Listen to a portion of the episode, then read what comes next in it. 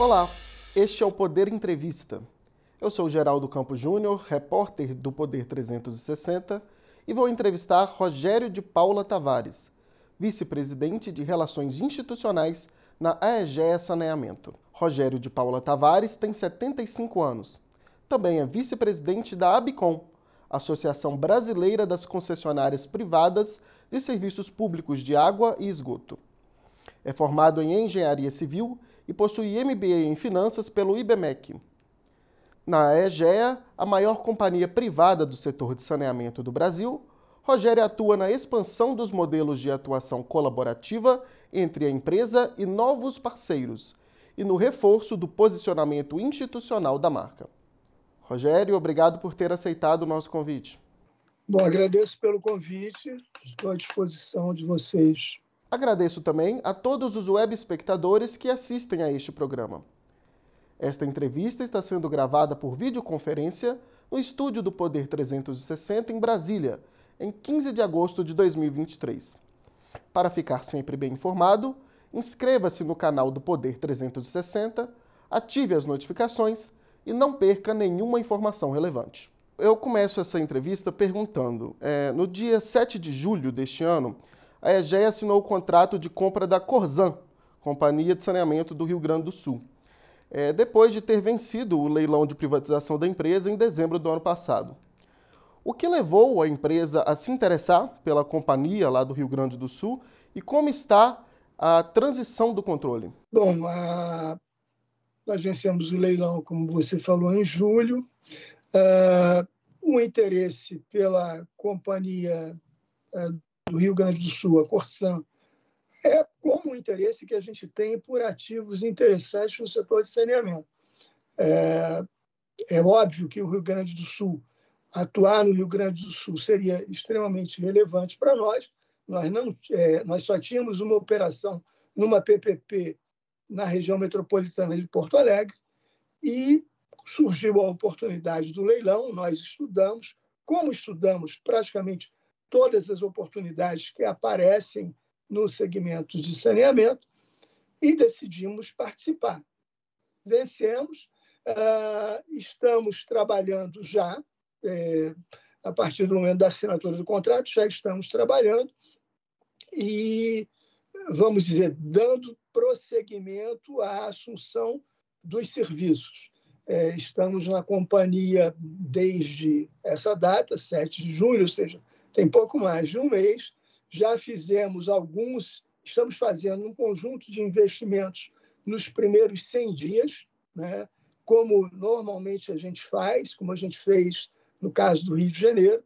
A gente define ações que, seja, que sejam mais relevantes, que a gente possa realizar de imediato, e, no caso de lá, já é, executamos uma série delas é, em vários dos municípios do Rio Grande do Sul, para que a gente consiga já mostrar alguma, alguma melhoria no atendimento à população. Rogério, quais são os planos da EGEA para a Corzan agora?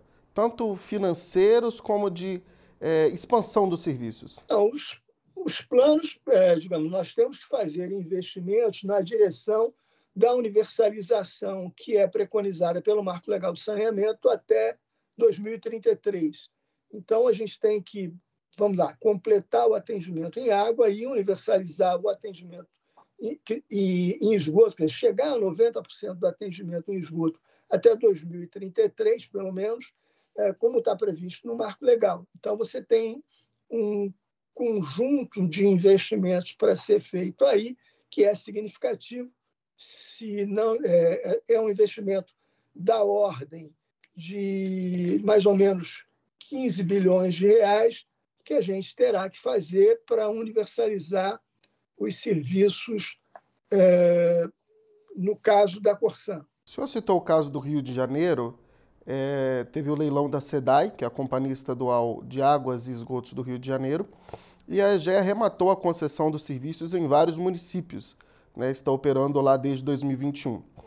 Qual o saldo desses primeiros anos da operação no Rio é, e o que, que está sendo projetado para a região agora de investimento e melhoria? No caso do Rio de Janeiro, é, compromisso básico é você chegar em 2033 também né, com ah, o, o, atendimento em esgoto em 90% e, a e água em 99%.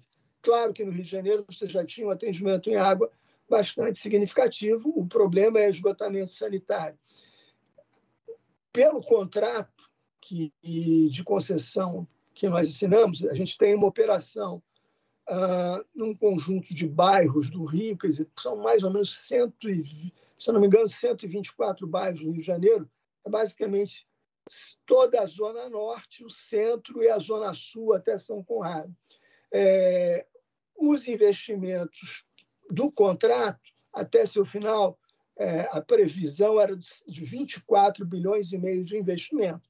Até 2033, para a universalização, a gente desses 24, a gente vai fazer 19 bilhões de investimento em números redondos para resolver e você chegar a ter 90% de atendimento em esgotamento sanitário e 99 de água. Nesses 124 bairros do Rio de Janeiro, mais 26 municípios do estado, incluído aí nesses municípios toda a Baixada Fluminense, mais São Gonçalo, Maricá, etc. Então, é, é um contrato extremamente significativo, tem uma série de ações envolvidas, inclusive, é, que, vamos dizer, vão possibilitar uma, a despoluição da Baía de Guanabara até, o, até ao longo desse período do contrato. E já estamos lá há um ano e meio, já fizemos quase 2 bilhões de investimento nesse ano e meio, e a nossa atuação no Rio de Janeiro já é sentida pela população, no caso da cidade, notadamente pela, pelo fato de termos conseguido alcançar já muitos é, dias de balneabilidade em praias como Flamengo e Botafogo, que não eram, é, não tinham condições para banho há muito tempo, há muitos anos. Então isso já é, digamos, essa essa história da balneabilidade de praias que nem eram, vamos dizer, utilizadas pela população há bastante tempo, é, isso já é um efeito da nossa atuação no caso da cidade do Rio de Janeiro. O senhor falou de um desafio maior no Rio de Janeiro relacionado à coleta de esgoto. É, nesse tempo, como que isso avançou? Já houve é, melhorias no índice de coleta de esgoto na cidade do Rio? Não, já houve melhorias, como eu citei no caso de balneabilidade de praias, que a gente conseguiu, é, vamos dizer, reduzir o lançamento de esgotos boa parte dele, inclusive, não só na praia, ah, esqueci de falar, da Lagoa Rodrigo de Freitas, que também agora já está é, com a água totalmente cristalina, transparente. Você conseguiu eliminar o lançamento de esgoto que vinha sendo feito, boa parte dele, de forma clandestina, e recuperando, recuperando equipamentos que já existiam, muitos deles, e que estavam inoperantes. Quer dizer, o segredo da nossa entrada foi atuar para superar problemas e recuperar, ah, vamos dizer, equipamentos operacionais que estavam meio que desativados. No caso das praias, o que se fez foi você conseguir é, pegar os rios, por exemplo, Rio Carioca, e outros dois rios, o Rio Banana e um terceiro que eu esqueço o nome, você desviou esses rios para um interceptor. Esse, esse interceptor leva essas águas até o emissário submarino de Ipanema. Então, isso, o interceptor estava praticamente todo interrompido por lixo. Nós desobstruímos esse interceptor, levamos esses rios que estavam, que têm lançamento de esgoto clandestino, que nós estamos identificando e estamos reduzindo, levamos, eh, canalizamos esses rios e conseguimos, com isso, gerar eh, a situação de balneabilidade nas praias de Flamengo e Botafogo. E, no caso da Lagoa Rodrigo de Freitas, foram equipamentos também eh, para coleta e tratamento de esgoto, que já até existiam, que estavam inoperantes que nós recuperamos e colocamos para funcionar. O que eu disse é que já foi feito, já foram feitos mais, nesse um ano e meio mais de um valor próximo de 2 bilhões de reais de investimentos no Estado, não só no Rio, na cidade do Rio de Janeiro, dentro do contrato. Como eu disse, o contrato envolve a cidade do Rio de Janeiro, 124 bairros e mais 26 municípios do Estado. A EGE ganhou recentemente a, o leilão da parceria público-privada de saneamento do Paraná, assim como já venceu outros leilões é, do mesmo tipo pelo país. É, um estudo recente da Abicom mostrou que outros 31 leilões estão sendo estruturados em todo o país, tanto de concessões como de PPPs. É, já tem interesse em continuar disputando esses contratos, além de aquisições de novos ativos, como foi o caso da Corzan? E quais os planos de crescimento da companhia daqui para frente? Bom, a, compa a, companhia efetivamente ela, ela sempre trabalha com muita disciplina financeira, tá? E eficiência operacional, é óbvio, alinhamento a princípios ISD. E, claro, a, a lógica da companhia é observar as oportunidades, o que ela tem feito até aqui é olhar as oportunidades que foram colocadas, estudar com cuidado e, dentro da, da sua estrutura de capital, do que da mobilização de capital que é possível, ela decide participar e tem ganhado é, muitos dos processos licitatórios colocados. Ganhou esse do Paraná, que você citou, é recente, isso foi uma PPP de esgoto. Aí você não tem outorga, é uma, é um, foi um lance de maior desconto em relação à tarifa praticada pela companhia estadual, pela Sanepar, que nos levou à vitória.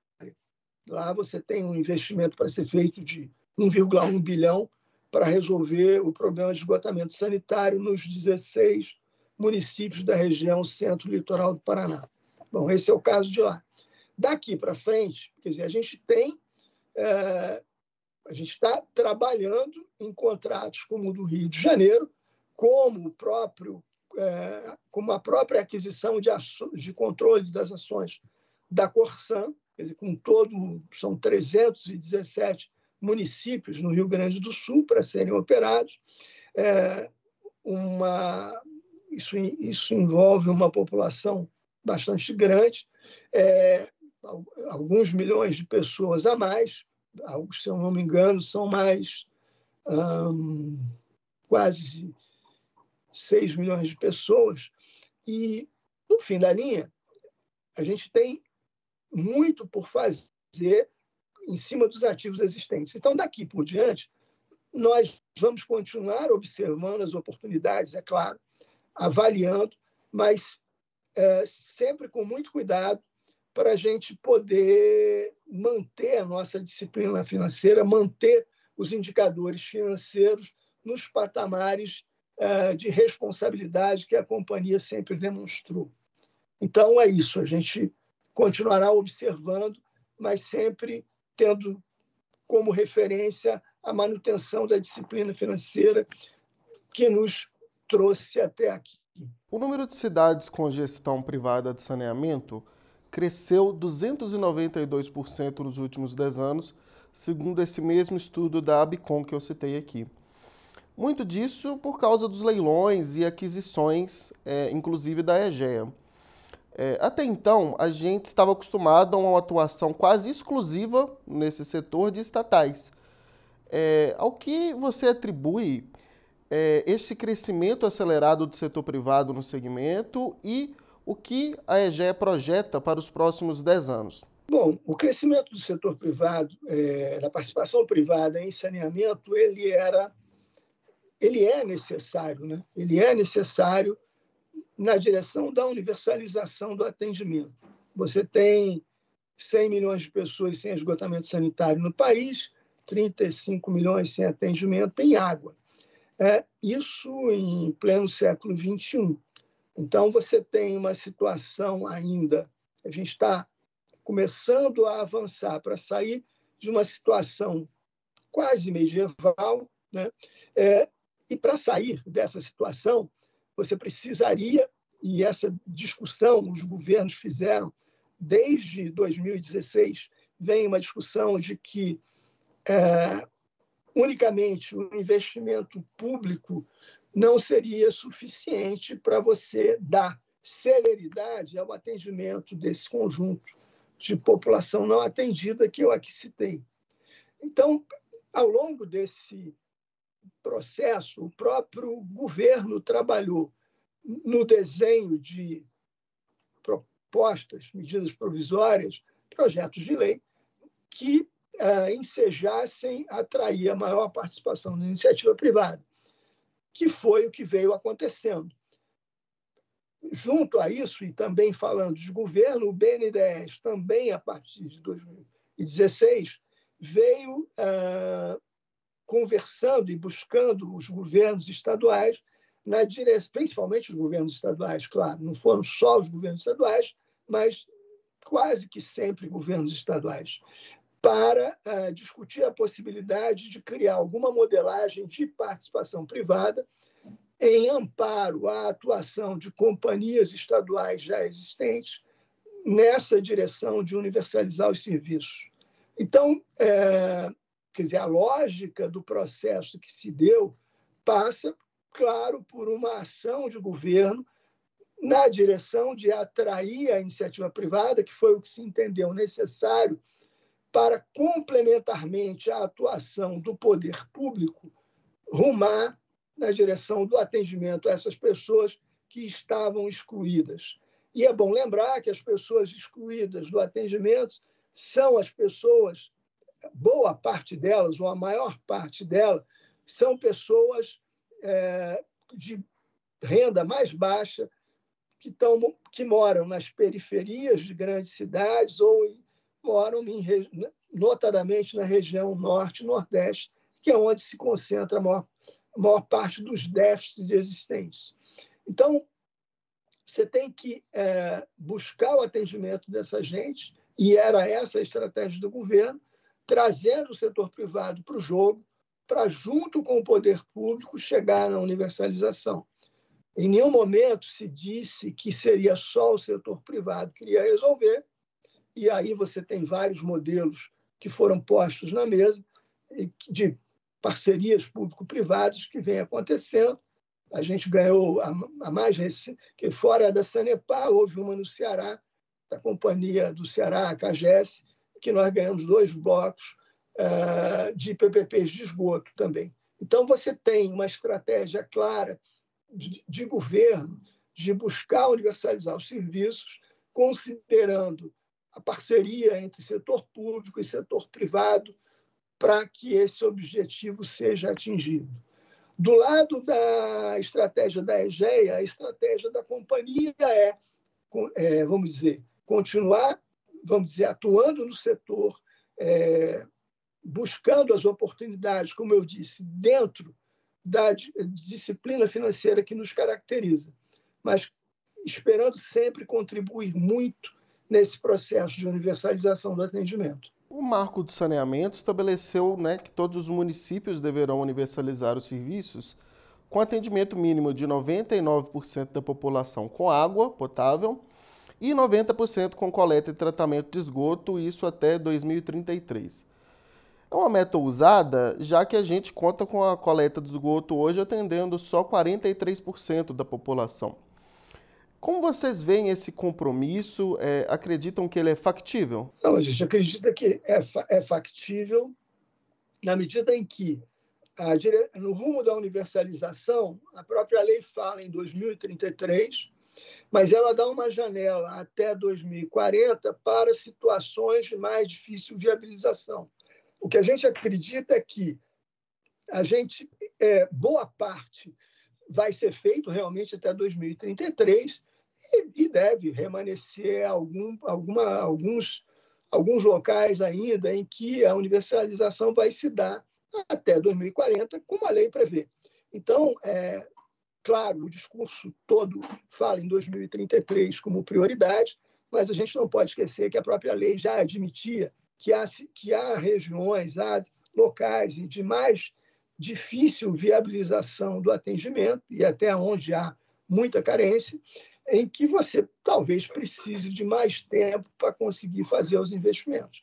Então, 2040 é factível. Se você entender que a gente chegou, como eu disse, agora em 2023, ainda com, esse, com esses déficits, dizer que entre 2033 e 2040 você universaliza já é um fato absolutamente uh, disruptivo do ponto de vista da estratégia de país para esse setor.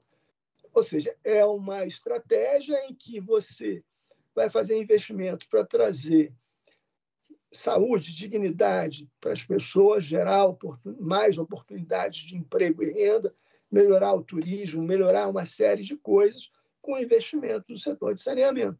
Está dentro, digamos, de uma estratégia de crescimento do país. O país sem saneamento não tem condições adequadas para se desenvolver e para crescer do ponto de vista econômico. Encaminhando aqui para o final da nossa entrevista, é, recentemente foram feitas mudanças no marco de saneamento que foi aprovado em 2020, através de decretos editados pelo presidente Lula. Foi retirado, por exemplo, o limite para a atuação de PPPs, que é algo que o setor privado vinha atuando por isso.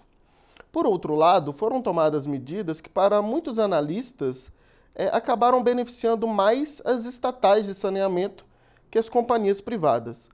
Qual o posicionamento da empresa sobre o tema? Os decretos, é, houve, na realidade, houve quatro decretos. Houve dois decretos que depois o governo revogou, revogou e editou mais dois, é, agora em época mais recente, substituindo os anteriores. É, do nosso entendimento, os decretos não atrapalham em nada a atuação do, dos operadores privados. É, eles apenas eles deram uma oportunidade, do ponto de vista objetivo, eles deram um prazo adicional até dezembro desse ano para que as, algumas companhias públicas ainda tenham oportunidade de comprovar é, sua capacidade econômico-financeira para atendimento de algumas localidades é, e é, permitiram que alguns contratos, vamos dizer, contratos que tinham sido considerados, vamos dizer, irregulares, pudessem ser objeto de avaliação em termos de comprovação de capacidade econômica financeira. Mas isso é muito pouco significativo, isso não atrapalha em nada tudo que está sendo construído até aqui. Então, é um movimento que o governo, eu acho que a gente entende que ele fez para ajudar, para que do lado público haja condição de fazer investimento. Como eu disse, o investimento para a universalização é dos dois lados, é público e é privado. Então, ele não, ele, aliás, do lado privado, a parte de alternativas, por exemplo, até de privatização, foi dado mais prazo para poderem Alguns estados, se quiserem decidir pela opção de privatização, eles têm um prazo adicional até o ano que vem, esse, que era um prazo que já estaria é, praticamente vencido pelos decretos anteriores. Então, resumindo a ópera, os decretos não atrapalharam em nada no nosso entendimento. Chega ao final esta edição do Poder Entrevista. Em nome do jornal digital Poder 360, eu agradeço ao Rogério de Paula Tavares por ter aceitado o convite. Não, obrigado a vocês pela oportunidade. Até a próxima. Agradeço também a todos os web espectadores que assistiram a esse programa. Essa entrevista foi gravada por videoconferência no estúdio do Poder 360 em Brasília, em 15 de agosto de 2023. Para ficar sempre bem informado, inscreva-se no canal do Poder 360, ative as notificações e não perca nenhuma informação relevante. Muito obrigado e até a próxima.